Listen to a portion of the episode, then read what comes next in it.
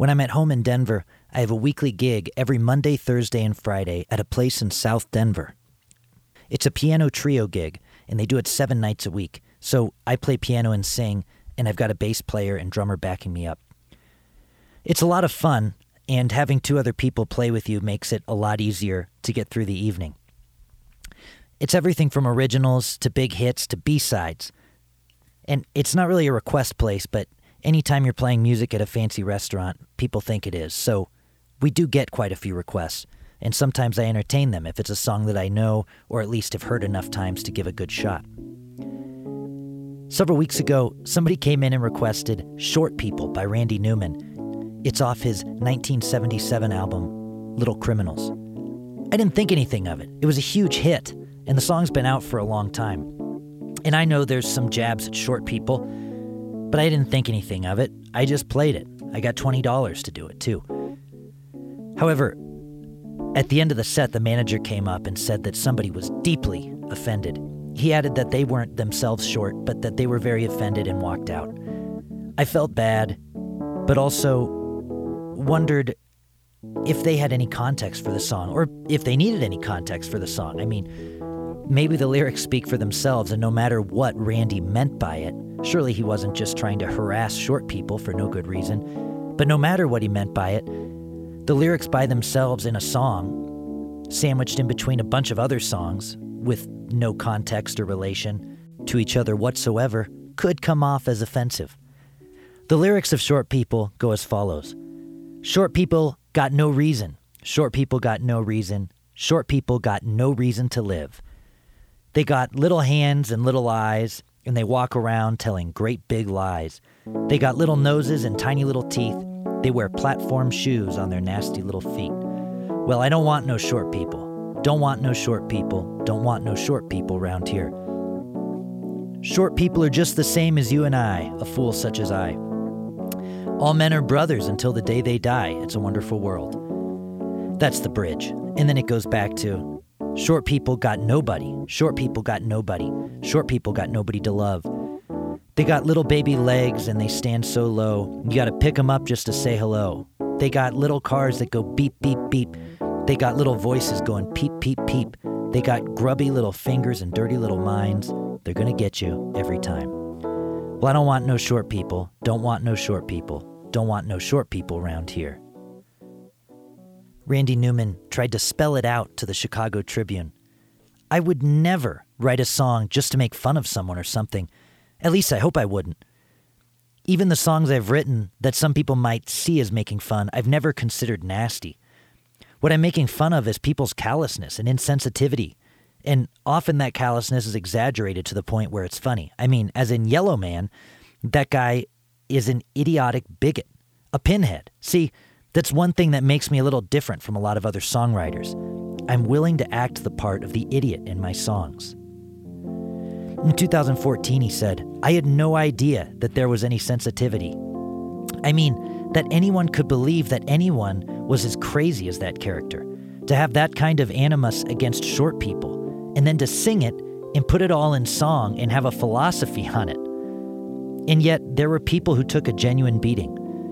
I almost regret nothing I've written, but you could make a case for that one. Of course, I didn't mean it, but it doesn't do any good if someone is going into an office every day and gets ribbed about being short, or, Mom, I don't want to go to school today, this damn song. In a third interview, he kids, Ah, fuck. Why don't they just leave me alone? Maybe I was right about the little pukes all along. Now, despite your take on this song or on Randy Newman, I've always been a big fan of his. I like that he always writes in character. I think he described himself perfectly when he said that what makes him different from other songwriters is that he's willing to play the part of the idiot in his songs. And he is a film composer, after all, just like his uncle Alfred and several other members of his family. He grew up being exposed to writing in other perspectives, to taking on other characters and putting himself in that person's shoes, and then writing a song. It might seem disingenuous to some to always be hiding behind the mask of a foreign character. I admire Randy, though. He's able to go to a place where few songwriters dare to explore. in terms of the song Short People. Maybe he shouldn't have written the song, maybe he should have. I don't know, and I'm not here to pass judgment on that. But I'll no longer play it at my weekly gig in South Denver, and because this song can be misinterpreted so easily and has the potential to actually hurt someone's feelings, I probably shouldn't have played it in the first place.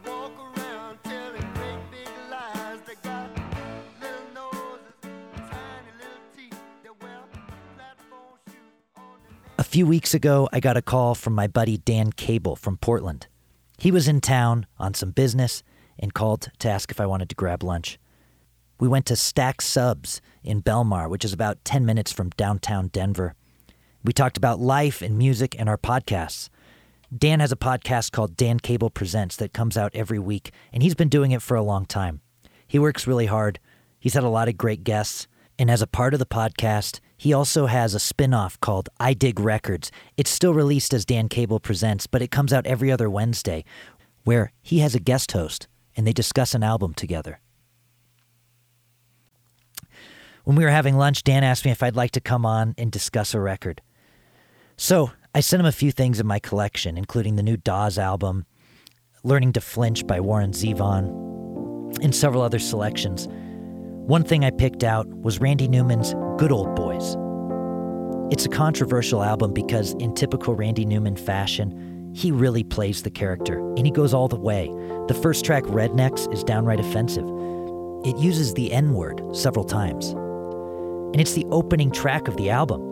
In truth, he almost certainly couldn't put the album out today, but maybe he shouldn't have even put it out in 1974. But the album is cinematic. He's taking on the perspective of a stereotypical white Southern boy in the 1970s. And he goes all in. What you're about to hear is my discussion with Dan Cable about Randy Newman's 1974 album, Good Old Boys. And I want to give a huge shout out to Dan because he did all the legwork on this.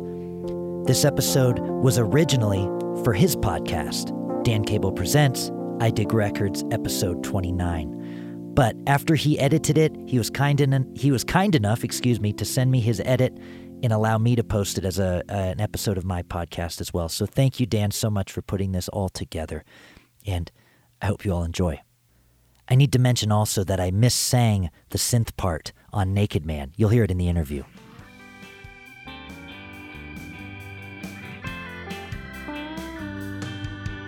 My name is Andy Sydow. I'm a singer, songwriter, performer, podcaster, and producer living in Denver, Colorado.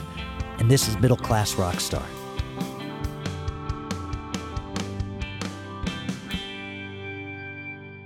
Welcome to uh, to I Dig Records.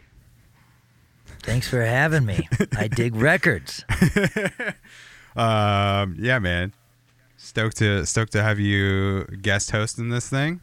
I I thought it would be interesting to hear what what records maybe have have influenced you over time as as a songwriter and and now as you you dive even deeper into the producer land of things. So uh, I was I was stoked on the the group of of records that you sent. I thought it was I thought it was interesting some of the some of the albums that you you threw my way were uh, not exactly records maybe like the most iconic records in people's catalogs especially with some of the Yeah.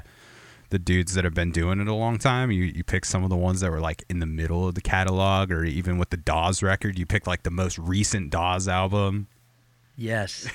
yeah, well, you know, I I get all the Dawes records, but I you know, I've been geeking out on the most recent one. And the thing was with the records I sent, and I, and I I don't have a lot, you know, like I don't really listen to a whole lot of like the legendary records, you know. I mean, I kind of dig a little bit. Um, of course, I have uh, you know Graceland and Rumours, but um, the those other records I picked, like you know the Dawes record, would have been more like diving into production. With this record, I think it's diving into you know the social connection with it or the social relevance um, and the time period and sort of the uniqueness of Randy Newman because. I don't know, like I run every morning, but I don't listen to Randy Newman when I'm running. I don't sing along with this album. You know, it's not like I'm cleaning Sunday afternoon. Let's put on Good Old Boys. Like it's not that kind of an album, but it's still I think a very important one in my collection. Yeah, dude. I'm not. You know, I know Randy Newman from his hits. You know, you got a friend in me. The Toy Story Jam is is something you know that Yeah. everybody knows and can kind of connect with. And they used to growing up outside of LA. I used to go to a, a lot of LA Kings hockey games, and I love LA would always get played a lot. It used to be like the Kings goal song, which was awesome. They would score a goal, and then the whole crowd just like singing along. I love LA. We love it. you know, it's fucking That's awesome. awesome. We love it. Good Old Boys was not something I really knew about this album from 1974. And I kind of just wanted to do the Randy Newman album, just even seeing the list of records he picked, just because I know that he's a pretty legendary songwriter and, and just so well respected in so many Yeah. different realms of uh, of things. So I I want I leaned that way before even really going through the record, and then I started lis- actually listening to the lyrics, and I was like, "Whoa, this is uh, this is some very interesting commentary, especially for 1974." But seeing how it now relates to our current times and the kind of the division of the country and the hypocrisy that uh, you know is is kind of rooted in in a lot of different things and especially politics at this time. So um, Yeah. yeah, there's there's some very interesting subject matter with this record. So I think uh, that's kind of uh, a fun part of this this album and and what will be this this conversation in some ways. I think. yeah. What what is your introduction to this album and what kind of context if any was given to you in listening to it? You know, I've been a Randy. I mean, I started on Randy Newman the same way everyone else did, right? Like Toy Story. Um, but then, like as a kid, I would hear soundtracks, you know, Monsters Inc., you know, whatever, and be like, "Oh my gosh, so that's Randy Newman." And I I loved his composing style. I loved his music. I love orchestral music. Um, you know, and and so I've always loved that. And then I've always been a piano player. Um, I mean, uh, and a guitar player, but piano is my my primary instrument. It's my Right. it's my best instrument, and it just there's not like a ton of piano playing singer songwriters who write really good lyrics.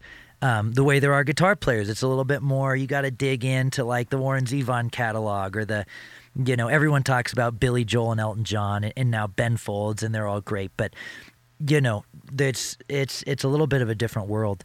So I sort of uh, you know latched onto him because of that, and then heard songs like Louisiana 1927 that's on this record, and Dixie Flyer, and heard other people covering his songs all the time, and I thought, man, this is a really special songwriter, and then just the way he writes, um, where he always is in character. He's always in character Right. um, is something that I absolutely adore about him because uh, it's something that most songwriters I don't I don't even think they have the ability to visit that world in the way that he does, and he lives there. Um, Yeah. So I, as, as I started digging into Randy Newman, I started reading about all his records, read his biography, and just was listening to random stuff I'd get my hands on, records at the record store. And Good Old Boys was one that I heard about um, because he started writing all these songs about a, a, a you know a Southern guy, and it, it ended up the, the record ended up being a little different. It's supposed to depict this this man Johnny Cutler, this this Yes. southerner, this this everyman from this time period, which yeah, I think I think it's important to know that. You know, like you're talking about, is like this is all very like character driven and yes. Randy is not necessarily the narrator. You know, this isn't. I mean, he he's delivering the message, but he's Yeah. um But he's delivering a message all right. yeah, and it's there's there's a lot of satire. Like he's he's kind of the king of satire in, in a way of of writing these types of things and exploring social constructs in this way. And Yep. um, we won't even we won't even play the first track on the album, which is called Rednecks, just because Yeah. Randy no longer plays this song. Um, just because I, I from what I gathered listening to interviews with him and and I tried to do like a lot of digging just on this particular album just so I could like further wrap my head around it cuz this is obviously like a pretty uh I don't know. This is like a time when a lot of a lot of light is being shined on on the oppressed and and for good reason in this country and I think like you know as the internet becomes bigger we're obviously like more more information is readily available to people and and makes people more upset because you're you're finding out just like all of the underlying like racism and oppression that has existed in the country from kind of the get-go. And uh, Randy just kind of has has broken it down since the beginning of his songwriting, and he's done it in a way where he has has not been afraid to use certain language and and slurs even you know for uh especially in the early part of his career but i know he is like he's not stoked at this point about singing the n-word eight times No, no, he's he's not. And and this, you know, Rednecks, the leadoff track has the N word. I, I don't know, seven, eight times, whatever it is. And and uh, like you were saying, it started off. You know, the working title was Johnny Cutler's birthday. Um, a, a day in the life of a redneck, and it, it turned into good old boys, and didn't all end up being about Johnny Cutler. But um, yeah, in that first song, he goes right at it. It's not the first time um, he's done he's done something like that. I, in his his record that came out, uh, I believe in 1972, right before Good Old Boys, was "Sail Away," and the title track has a lyric: um, "Ain't no lion or tiger, ain't no mamba snake, just the sweet watermelon and the buckwheat cake. Everybody is as happy as a man can be. Climb aboard, little wog, sail away with me." Yeah. Um, wog is a, a term used for dark-skinned people in the UK. It, it kind of, kind of like the N-word. Um, and Bobby Darin, uh, who was a, a pop artist at the time, did his own version of the song and uh, changed the word wog to one. Climb aboard, little one, sail away with me, uh, making you know the trip uh, a happy thing instead of. I don't know. He kind of totally changed the meaning of the of the song with the one word, but he's never been afraid to um, take on a character, and I, I appreciate that about Randy, and I think it comes from the fact that he's a film composer, and his whole family's film composers. His uncle was a very famous film composer, Alfred. Um, so taking on a role has never been something unfamiliar to Randy. You know, he had to write a song about Buzz Lightyear thinking he could fly and jumping off a second story staircase. right That's not a normal songwriter. Um, and I don't know. That's that's part of the his magic, and it's also part of what's gotten him in trouble over the years. Yeah, but you know what? Also, like from what I know about Randy Newman, and obviously, like didn't I didn't spend an insane amount of time reading his biography or anything like that. But Randy Newman's not some. From what I can see and like from what I know, Randy Newman's not necessarily like this controversial character who is on the wrong side of history often. So it's like he's not doing this to be shocking. It's it's more of like he's he's doing this to to bring awareness about these issues and also just to you know there's like these characters often depict different aspects of American cult- culture, and and some of those are awful, and some are good, and some are good in their intentions, but are not exceptional in their execution. You know, like that first track talks like there's a lot of talk in on this record, right? Of like dumb Southerners and how the rest of the country just thinks that the South is is dumb and and all the self righteousness of you know being being on the right side of things and he's uh which which I, think is also cool because like I got to imagine even at this point being from somewhere in that region, you know, it's got to get old. Even if you are like some progressive type or you know someone that leans Yeah. to the left and you grow up in these areas, it's got to get old. Kind of like, oh, you're like just being discounted because you're you're from a certain area and just assuming that you're an idiot who who is like about the Confederacy or some shit like that, you know? Yep. Yeah. Yeah, it's. I mean, I'm sure. Yeah, the stereotype gets old, but and also, I mean, this this was recorded in 1974, but also, but even still today, I, it, the stereotype isn't always um, always wrong. I'd like to think we're probably a lot more progressive as a as a people than we were in in the 70s, but um, you know, and and Randy, you know, even said uh, in an interview with Billboard when the album came out, like, hey, there's some things that Southern that uh, uh, Southern people do really well. You know, I mean the the civility and the taking you in or what whatever they're they're going to help you out on the side of the road if you have a flat tire. But there's a few things um, that uh, that they don't do so well. Yeah. And It- and he came out and straight straight up said he goes, you know, blacks, Jews. I mean, he just said it just like that right. and Right. um, and he went after it. So so this first song, Rednecks, which yeah, we definitely won't play because um, uh, he uses the N word. But do you do you know the story uh, of the song? Uh, I mean, yeah, like I somewhat understand like that dude's appearance on the Dick Cavett show, right? Yeah, yeah. So uh, Lester Maddox, and it, and if you haven't seen, uh, it's up on YouTube. You can watch the Cool. Entire I'll- Dick Cavett episode. I'll pipe it into the the conversation somewhere. Yeah, it's it's incredible. Uh, just kind of how crazy it is, and it's uh, Lester Maddox and um, and, and Jim Brown, who's um, you know a black football player and actor, and so they're sitting right next to each other on the show. Lester Maddox uh, was a politician. He was the 75th governor of Georgia from 67 to 71. He appeared on the Dick Cavett show in uh, December of 1970, I believe and he kind of he was he was this horrifying character when he got elected in 67 because before that he owned a place called the Pickrick and it was a food place and he didn't let black people um, eat there and he would have them thrown out even though uh, a law had been passed no longer allowing that um, but he said hey i'm gonna i would rather shut my doors than let black people into my establishment and that's uh, ultimately what happened. But then he started running for public office, and it was kind of a joke.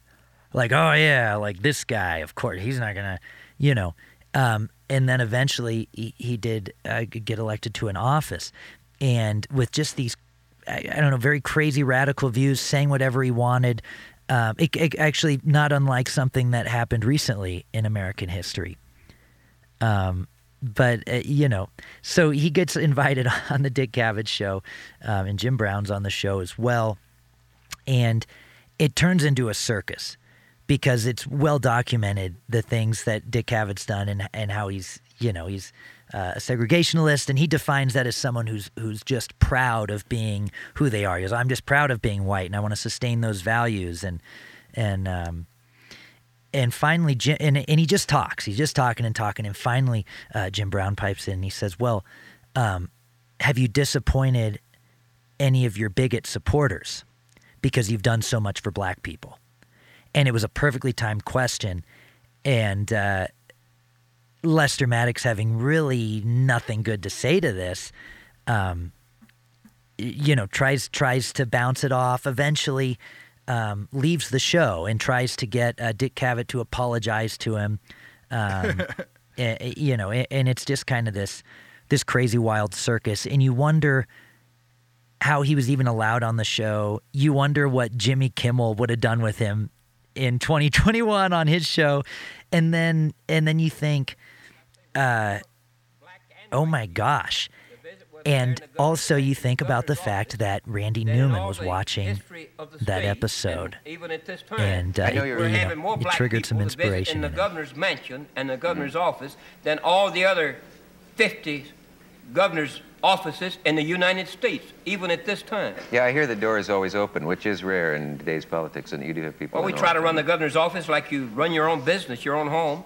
Did you have any we- we problems from the represent- bigots in the South? have any problems with us? From the white bigots because you did so much for the black man. what do you mean, uh, which white bigots? The black ones and white ones I have trouble with from time to No, time. I said white bigots. I It's have the black uh, races and the white racists that create some problems. Did you have any know? problems from the white races because you did so much for the black people? Uh, Mr. Brown asked you, Governor uh, Maddox, if you'd had any trouble from your white uh, admirers for the fact that you He have didn't done say some admirers, for... sir. No, he said bigots. as Well, why didn't of you say it like he said? it? You, you have me Why, there. why, did- why didn't you say it? Now, see that what I'm talking about, Dick? I, I do see you it, take yes. words There is and a push bit them of... around and you mislead the people in the audience. No. You ought to start being honest, all of you, with your words and what you're saying to people. You said admirers and he said bigots. A lot of difference, isn't there? Yes, I feel like a bigger Why do you, person why do you want to mislead the people like that? I didn't mean I didn't mean to mislead, mislead people. It is a good question, though, isn't it? Uh, Well, it, it, it's, uh, a, it's a good question, but for you to come back and call bigots my admirers is a farce. It's a, it's a act of hypocrisy. It's, it's, it's, it's a terrible way to treat a guest on your show, and you know it. Huh? you know, he's right about that. Why don't you Why don't you apologize to the people Well- for calling people that are my admirers bigots? Now, wait a minute. I'll take you half we got seriously over four on million this, people. We got over four million people in Georgia that are, of my friends, and I call admirers, and you're calling them all bigots. No, I'm not. Now you apologize to them. No, I won't. All right. Oh, no, don't. Please, please. No. You better apologize the. Uh, sit down. I'll explain it.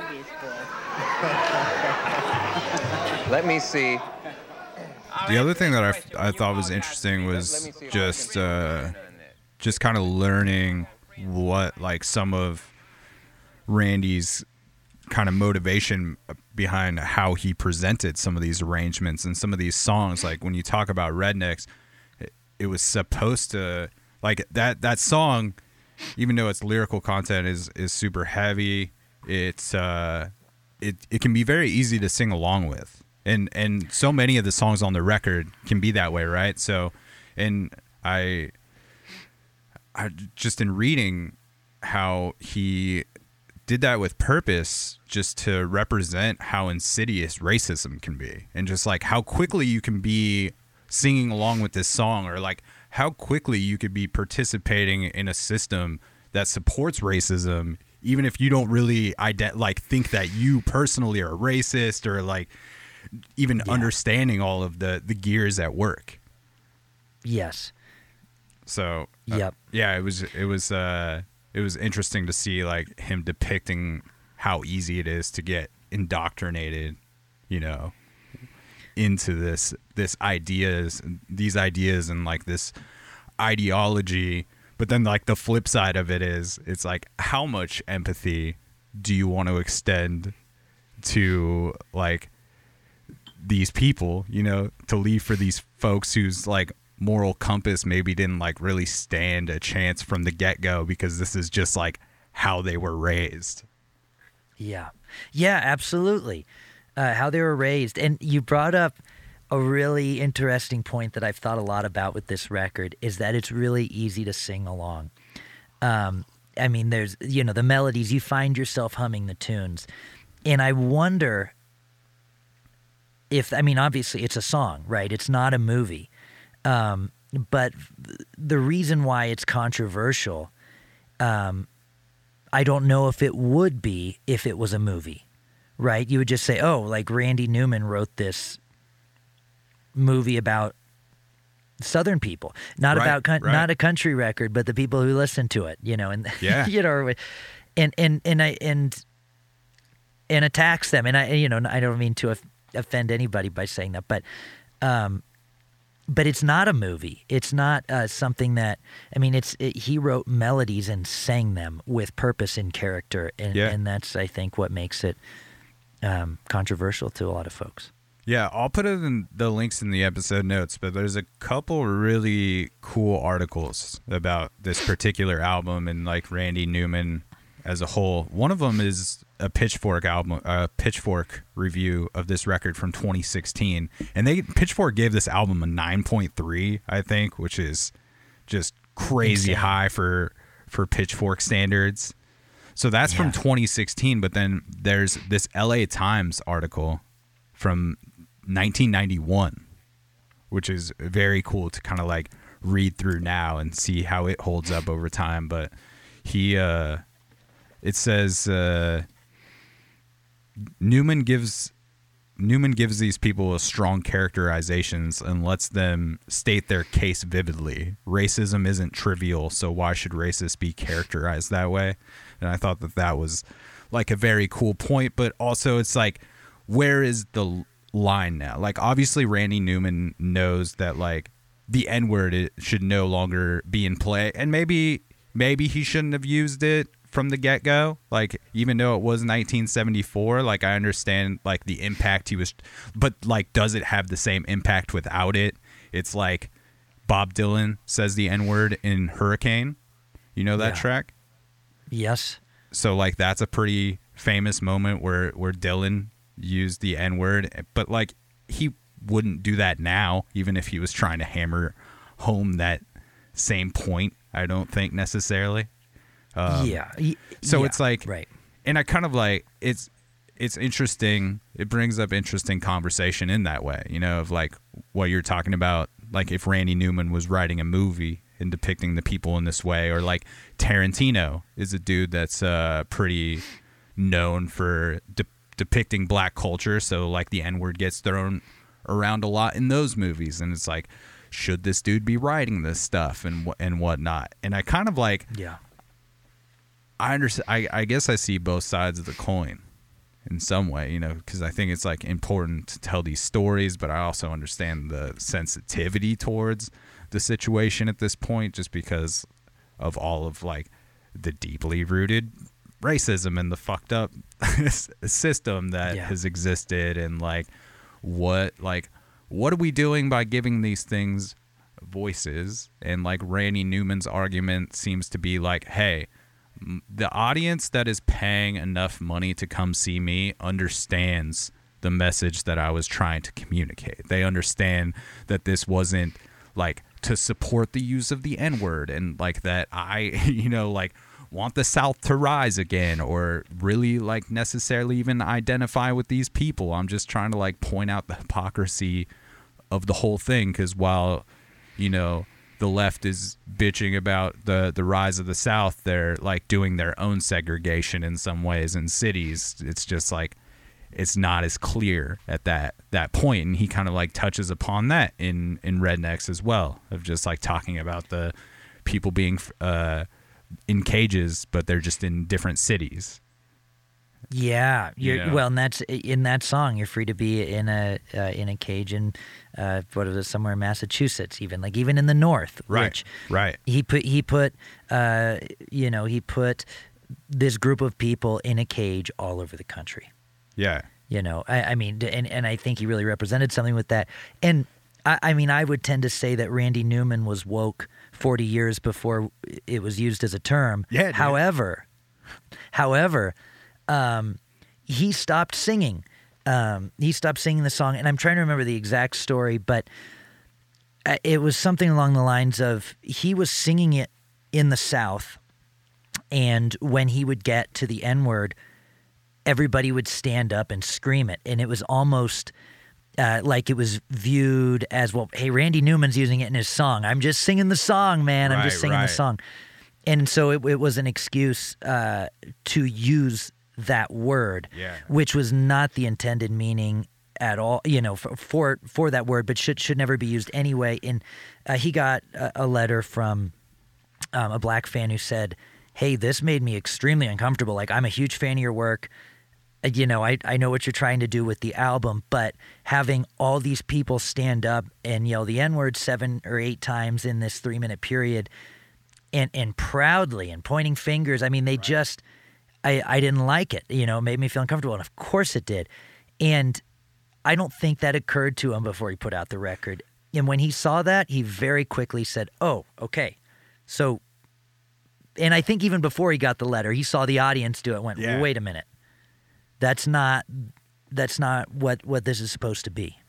Absolutely. Yeah, it's kind of a the the Dave Chappelle effect of far as far as like why Dave Chappelle walked away from Chappelle show because he felt like the wrong people were l- laughing at the jokes or like the jokes were being laughed at from the wrong perspective, like in support of like these stereotypes or like you know. It, so it's uh, it's cool that he was able to like recognize that and not be some asshole that like st- like stood on that hill to be like, no, I'm gonna keep saying this and like, because again, I think that's that's where like the problem derives of like you hope that your audience is going to get it and they most likely Yep. will but that's your echo chamber so like Yep.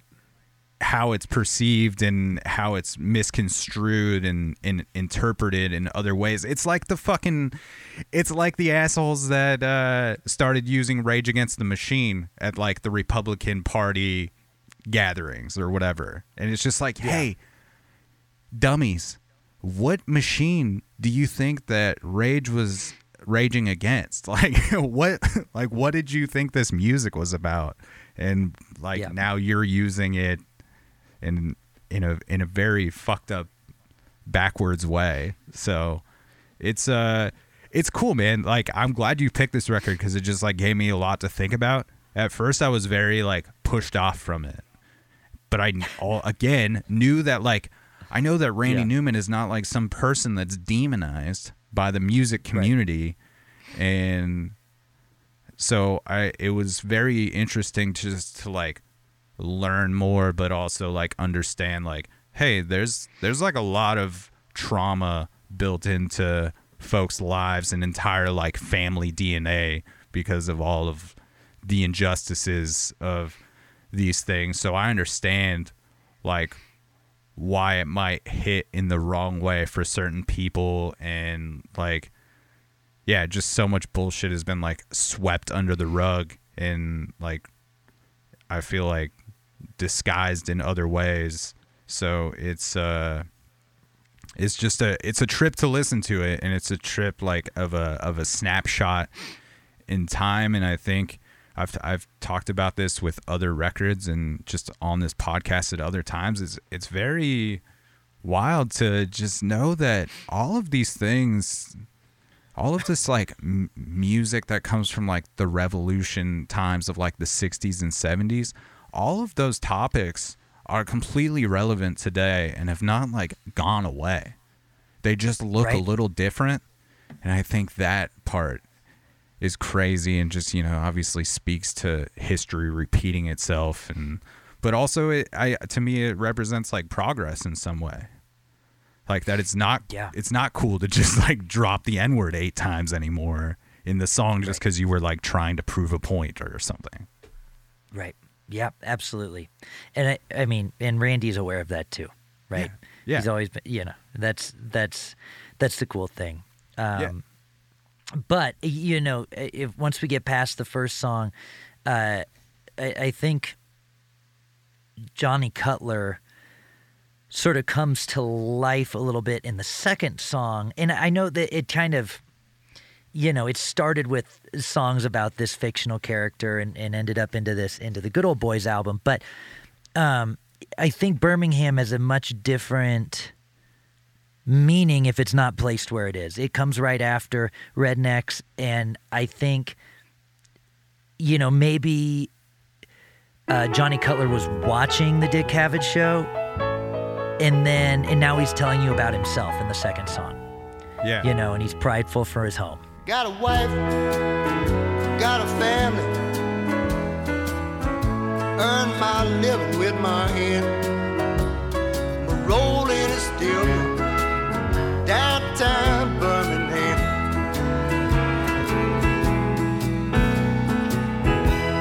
My daddy was a barber, the most unsightly man.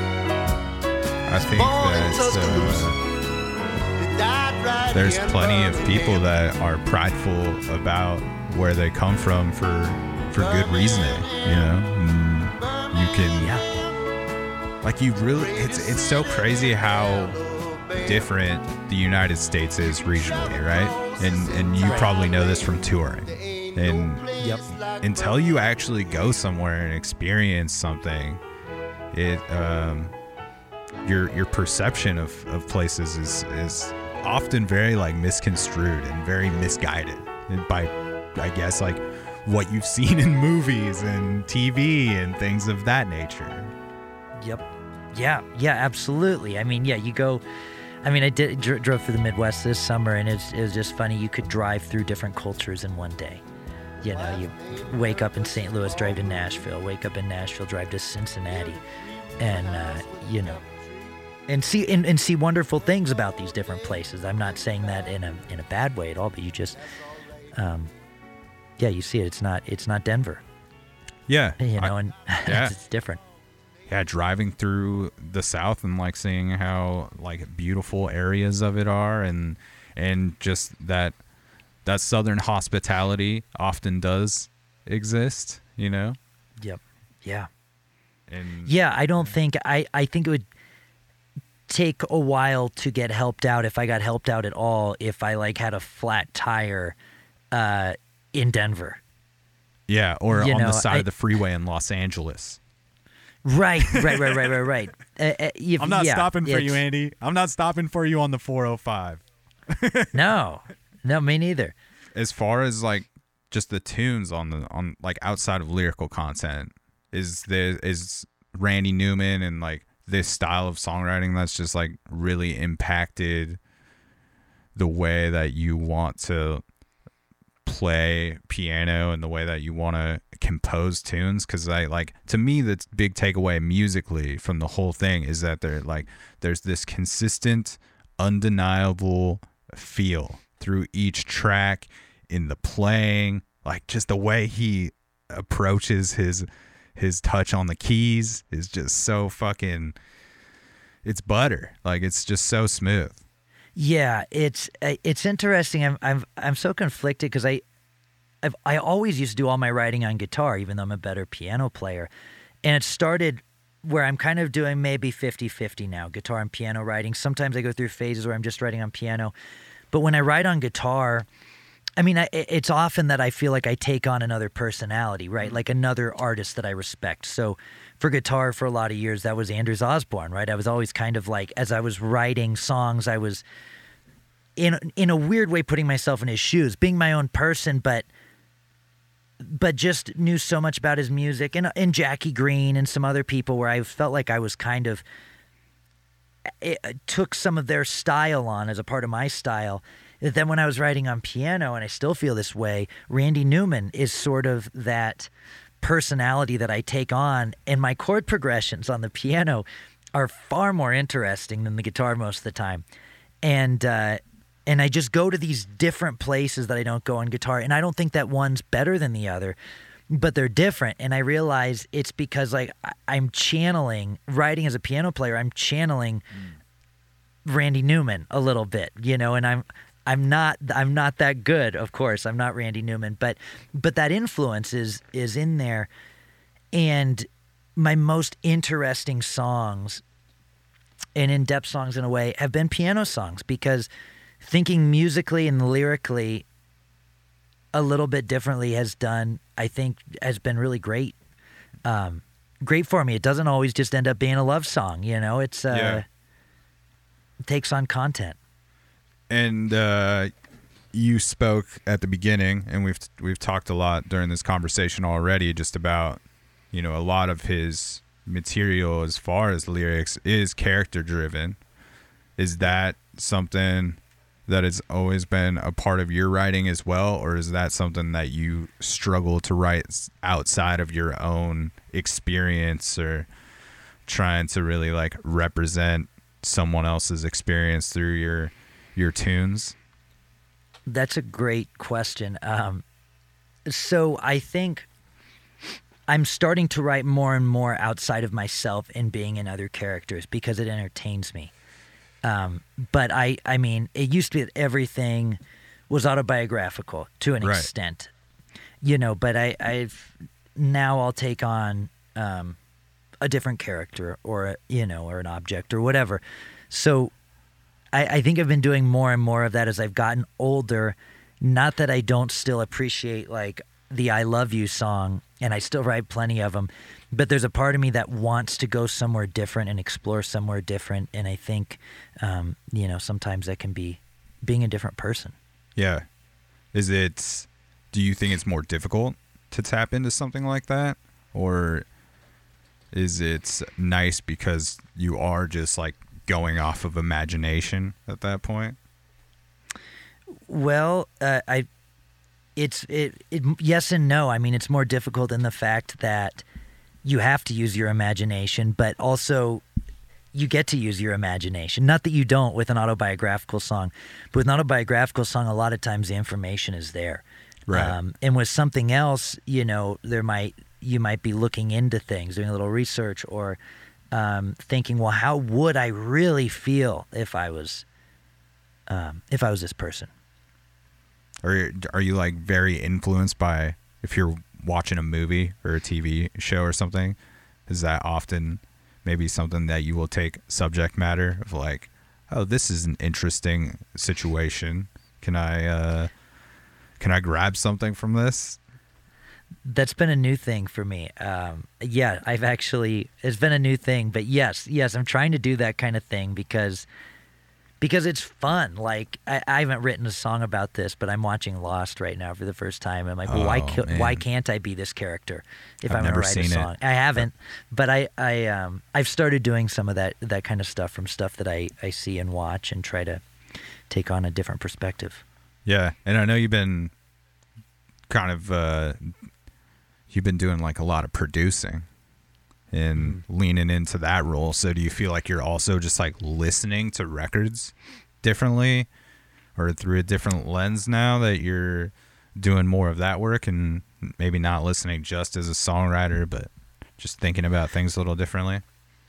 Yeah, because I did always listen as just a songwriter for a long time, right? Or or that sounds cool, but I don't care why.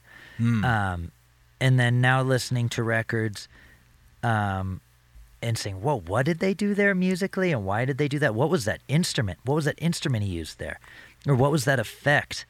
Um, that stuff's all, um, that stuff's all really fascinating to me, and to hear a band like Dawes who uh, remove the band and just have like Taylor and his acoustic guitar as like a folk singer, and then you add this this element of production and effects, and it becomes something completely different and really magical, and it pushes the envelope forward. Yeah, man. Yeah, I would imagine that just like makes you write songs differently too. And it all just kind of like informs. I've I've had a couple times now where I've written a song on on Logic instead of like it's always guitar and piano. I'm an instrument guy. Ah, I'm not an. I'm not like a computer guy. I'm an instrument guy. I write arrangements. Like that's my thing. But I've had a couple songs where I have gone straight to Logic and like you know either mouth the drum part and just and put that in there and then just start putting things on top of it or whatever. Uh, and it, it just is a totally different thing. It puts me out of my comfort zone. And the end product is much, much different than something I would write just sitting on the guitar or piano. Yeah, man.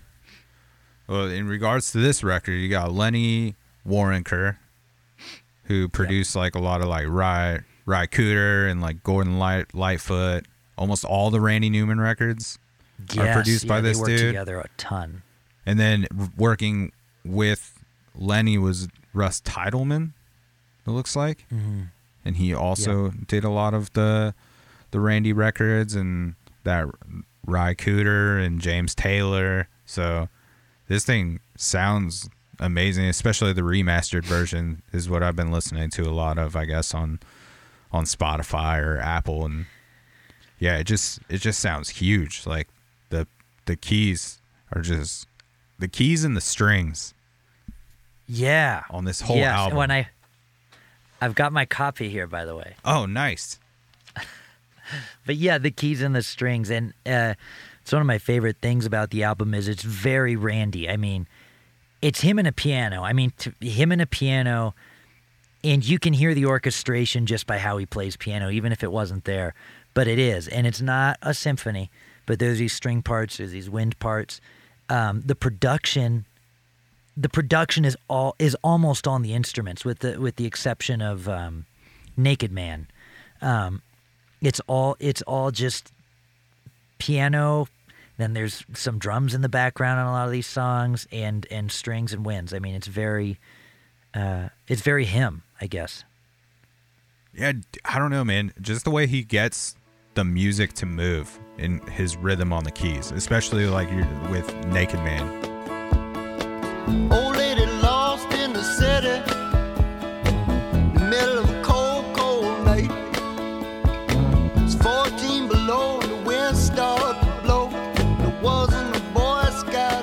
Naked Man, um, which I don't even know where he, how he wrote this song because the subject matter is so bizarre.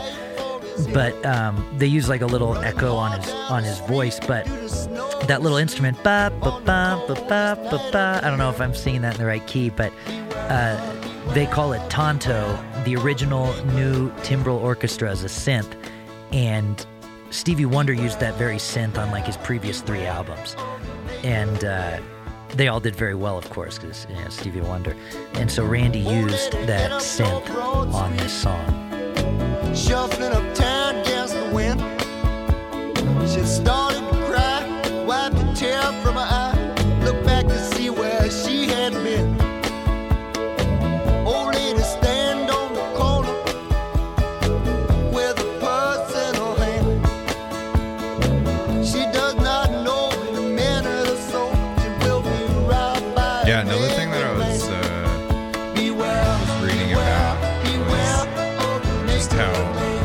many people, like you said, have covered Randy Newman tunes, but the effect is just not the same as when Randy sings it with, and it's just kind of that that croaking that will sometimes happen in his voice. You know, it's all People with a lot better voices cover him, right? but not- all feel with this dude. Yeah, yeah. you know and and just his his delivery like he's it seems like you know like it's like he understands the limitations of his voice and realizes that he doesn't necessarily need to be like the flashiest dude Absolutely. Well, he does. He's completely himself. Even though he takes on a different character in almost every song he's ever written, he's completely himself. right that's and that's like very impressive to be able to just do it with that much conviction i guess. And and you know like you said he grew up like just kind of around film and stuff. And and he just makes himself a part of the story i guess. And just really seems to to lean into like whatever that character is. And that's why you probably get something like you've got a friend in me. And this thing that seems like there's this universal connection between all kinds of different people that love that song and cannot um, refrain from feeling something while listening to it Yeah, absolutely. yeah it's, it's fucking like rolling away is uh or is it it's rolling Rolling, yep. That's the last track on the album.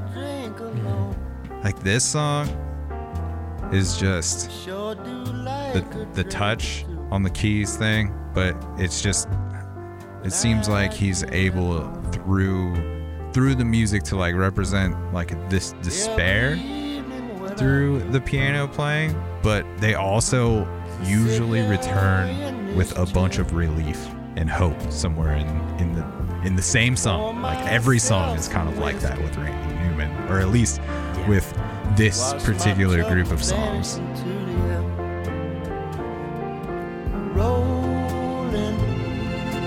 Rolling, ain't gonna worry no more. Rolling, rolling, ain't gonna worry no more.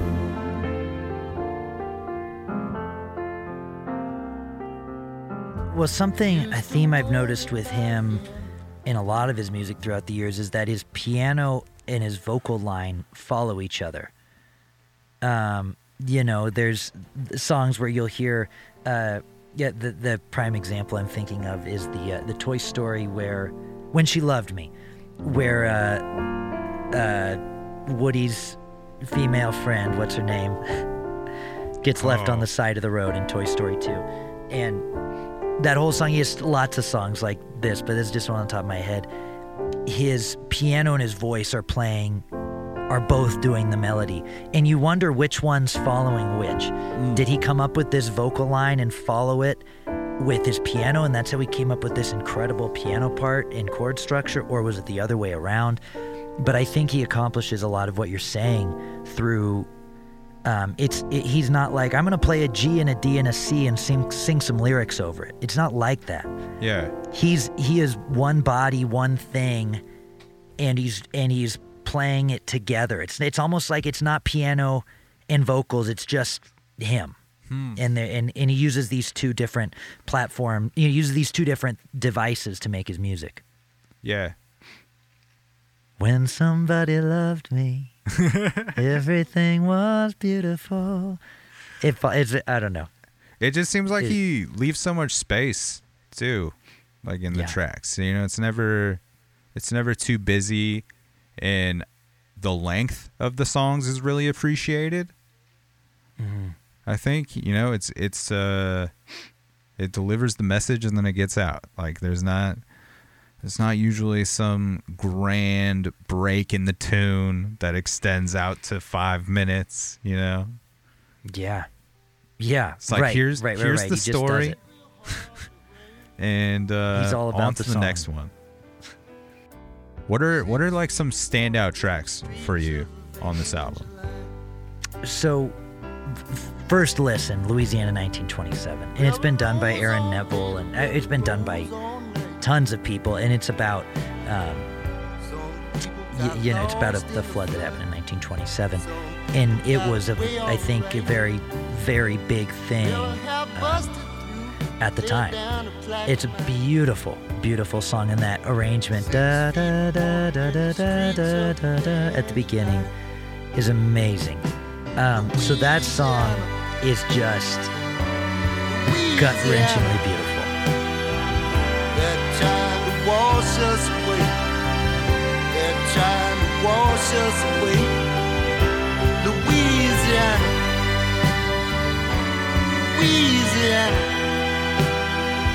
They're trying to wash us away. They're trying to wash us away. President Coolidge come down in a railroad train. Little fat man. I feel like you can like this music could just be a musical or a Broadway President say he's play, and you wouldn't need any dialogue. Like you would just be able to figure out how to represent things visually while this is being played. Can you imagine if they made a Broadway play in 2022 where they sang all of these songs in a musical? I mean, there would there would be a lot of controversy, I think. Yeah, I don't think. Yeah, I'm not sure that that would be the move to go front to back on No. this uh, particular one. No. But just speaking No. to like his ability to like paint a picture is uh, Mm-hmm. it's pretty incredible.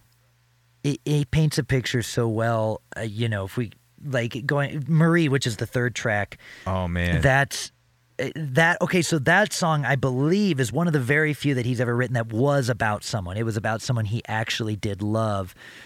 But I think in this context, I I believe it's Johnny Cutler's wife, or that's how I'm. That's what I'm getting Yeah. from it. And he's he's drunk, but he loves her eh, but he's got issues and it's sort of it's interesting how he writes the song it's so somber and i can picture myself in his shoes sitting there watching my wife sleep but feeling like total shit about myself. Like i'm useless and i'm nothing. Oh man, and i might treat her like crap tomorrow. I might hit her tomorrow right? But right now i'm watching her sleep and she's beautiful. I wouldn't but the character yeah, you know? It's just an interesting uh, it's an interesting take. And from those three songs i feel like i know this character. Um, for better or worse most you know eh, but i know this character. I you know i'm i've i you hear these three songs and you know a lot. He's developed a story not just in one song but he's developing a character. Like Yeah. like a like a play like a movie like you're saying. With your hair piled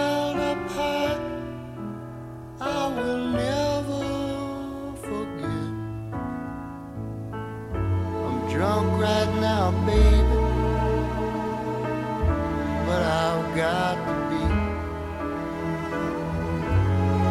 I never could tell you what you mean to me. I loved you the first time. Yeah, for sure. He's again like just showing that awful people with like you know ideologies that aren't super super well respected is uh, that these people also have depth and, and layers to them. Just because Yep. you know, just because you don't agree with somebody doesn't mean that they don't have like a full range of emotions in some way. And but also, yeah, you know, understanding how you can like just feel like a real piece of shit. you know, and, and Yeah. also like love this person so much, like you're like you're saying, and as far I don't know, I think you can feel it in the track that he's really in love on this track. Like Yeah. you're saying, you know, there's not like often where he was writing from this perspective of really being in love, but you can you can feel the heart in this one and yeah, those string lines. Yeah. Oh, it, uh, this song is, yeah, Marie is. Uh, always love you. Yeah, every time, like I always just start singing it. It's, uh, yeah, they're they're all. Like I said, I would never listen to this while running. It's not Sunday afternoon cleaning music either, but it's they're special. They're special songs.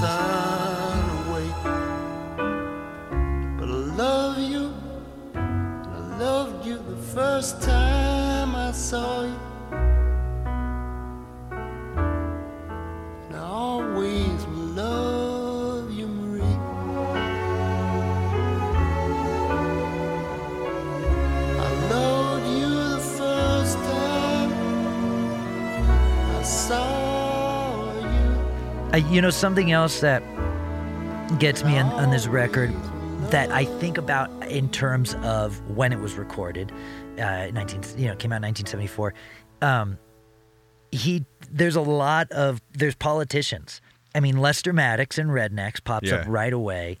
Um, Mr. President, have pity on the working man, which um, i- i- which has to do with Nixon resigning. Um, and then you've got uh, track seven and eight is Every Man a King and Kingfish. Dude, Um, we gotta we gotta talk about every man a king. yeah, yeah, yeah, yeah. So, well, in in the fact that they're in this order next to each other, they have to be. They have to be. You couldn't. Every Man a King is not a single, um, but Kingfish, which is which is the eighth track, yeah, it's about the governor of Louisiana from 1928 to 20, to 32, and then he was a senator from 32 to 35. Huey, the Kingfish Long. Um, and he got, I believe he got assassinated in 1935 so that he couldn't go for re-election or something. I don't, I don't know for his next term. But uh, so that's that's Kingfish. It's about it's about Huey Long. The song before it, "Every Man a King," Dude. was that that's not his song. It was his campaign song. It was. I mean, it was. No way. Uh, yeah, it was Huey Long's campaign This song that real? they uh, that they wrote. Yes. Yeah. I mean, and Randy searched for the original recording. They tried to find the original recording, but they re-recorded it themselves. And but that song, "Every Man a King," that listen to that, and that is that's a song that was going to get somebody elected in that time period. Oh, amazing, dude. Amazing. Like Every Man a King. that's so funny because I was I was gonna be I don't know, I was just gonna say if you want to see someone go hard on the satire, you know, this is a great representation of how far Randy Newman was willing to take it. Yeah. Because this is some sketch comedy shit, dude. It's like this sketch is comedy shit. it's rough. It's very Yeah. like that's that's crazy that that was a real that was the real campaign. It was a campaign song.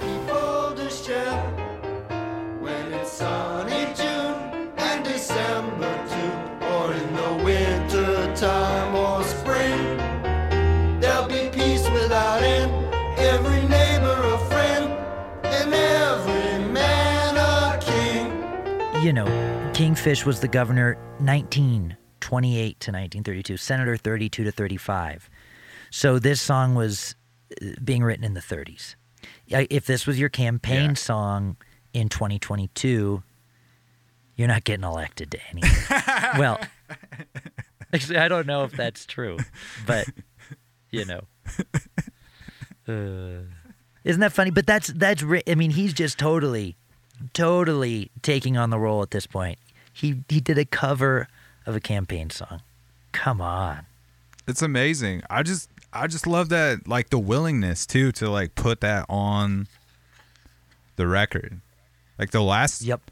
the one of the last volumes that I did of I Dig Records was talking about this funkadelic record, America Eats Its Young. Yeah. And that also just has so much good social commentary and it's it's kind of crazy just to like think about, you know, 50, 60 years ago these people were speaking out against the government in some way and, you know, doing doing some some hot button shit like Randy Newman putting this campaign song on there, you know, that had to piss a lot of people off when when those people on that side of things, you know, kind of understood that he was actually making fun of them. He wasn't putting it on to support them. That must have like pissed a whole different group of people off, you know? It's like people watching Colbert Report that didn't real they don't realize what he's doing. Yeah. yeah. Again, going back to the rage thing, people not understanding what we're raging against. yes. Yeah, well, in in satire is such a I mean, I think you said earlier, he's kind of the king of satire. It's something that he's always done. A, couple of these songs towards the end of the record that you might you might skip over if you didn't know they were if you didn't know. Uh I mean, th- really dig in with the subject matter. Um did you listen to the last couple tracks, like a, a wedding in Cherokee County, Oh, I I back on my feet again? I listened to the whole thing multiple times. it's so the a wedding in Cherokee County is the daughter of a midget and a whore marrying a man who fears that she will laugh at his sword, and his sword, uh, you know, is is uh, you know, his his wiener. I mean, no, but like the the lyrics today, we will be married, and all the freaks that she knows will be there, and all the people from the village will be there to congratulate us. I will carry her across the threshold. I will make dim the light. I will attempt to spend my love within her, but I will try with all my might. But though I try with all my might, she will laugh at my mighty sword. She will laugh at my mighty sword. Why must everybody laugh at my mighty sword? This guy has a real self-esteem issue about the size of his penis. It sounds like. Yeah, yeah, right. It sounds like uh, he drives a nice sports car. They will well be married. He's got a big truck. And all the freaks she knows will be there. And all the people from the village will be there to congratulate us. I will carry across the threshold. Now we'll make them light.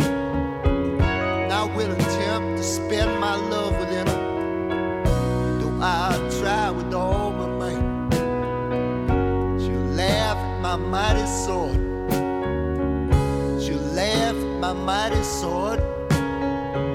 Why must everybody laugh at my mighty sword? Lord, help me if you will. The thing that gets me about it is that We're both crazy. who thinks of that? Who thinks of that? Like we've all Right. written about how beautiful our girlfriend is or whatever or like how bad this breakup was or how I was whatever. I mean the things that normal people write about. Um th- normal people don't write this. And and Randy Newman doesn't write any other way and he couldn't write any other way. Yeah, that's what makes it. That's what makes it Randy. It's Yeah. like no one's no one's telling the stories the way this guy tells stories, and I think everybody would sit around the piano and listen to him do it, even if it was just him without any sort of accompaniment, because he's just My like f- it's that compelling.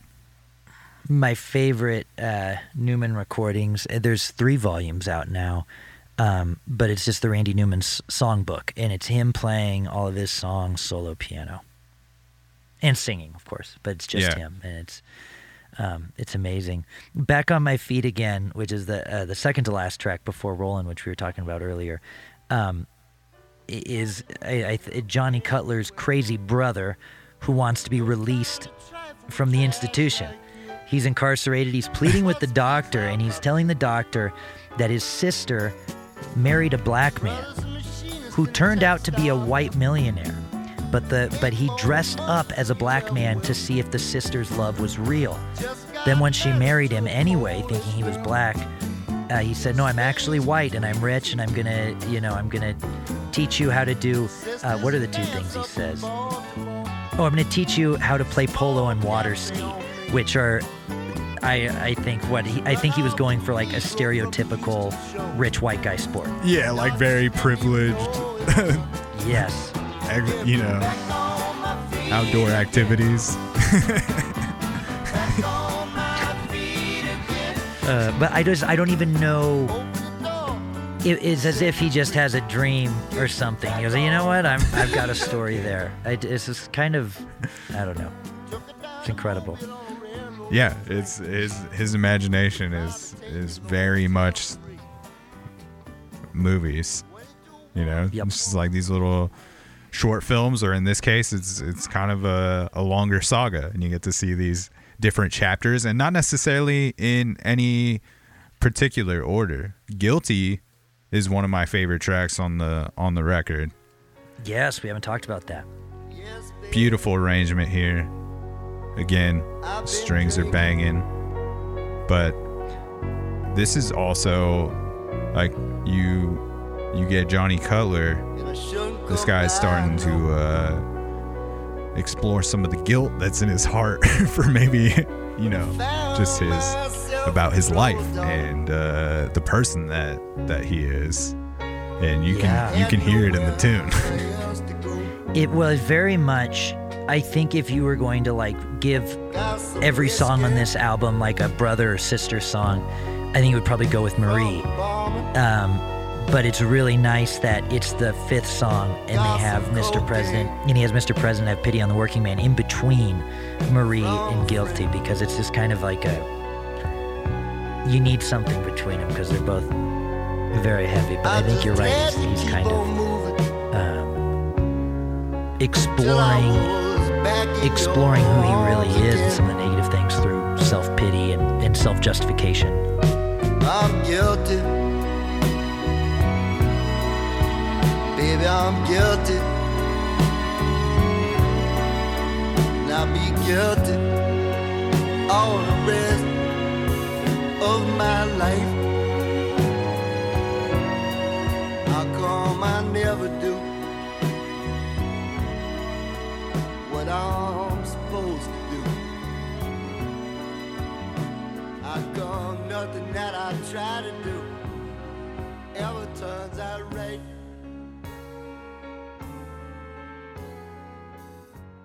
You know. There you have it, folks. Randy Newman's Good Old Boys. I want to mention that if you enjoyed this, you want to find out more about Randy Newman or this album, there's a couple great resources. First, the book The Life and Music of Randy Newman by David and Caroline Stafford. Also, Malcolm Gladwell on his podcast Revisionist History dedicates an entire episode to Good Old Boys.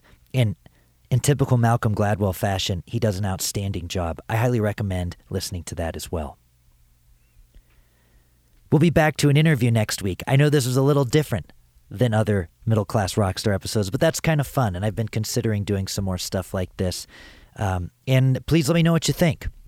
You can send me an email at middleclassrockstar at gmail.com or andysydow at gmail.com. I also want to quickly thank our sponsors. First off, PQ Mastering. Patrick at PQ Mastering puts the finishing touches on this podcast. And for any of your audio or restoration needs, go to pqmastering.com. Also, Narrator Music. For simple and affordable licensing for sync, visit narratorrf.com. Please remember as well, I'm on Patreon at patreon.com slash Andy Sydow, S-Y-D-O-W, for early release on some of these episodes and other exclusive content as well. That's all for today. I'll talk to you next week.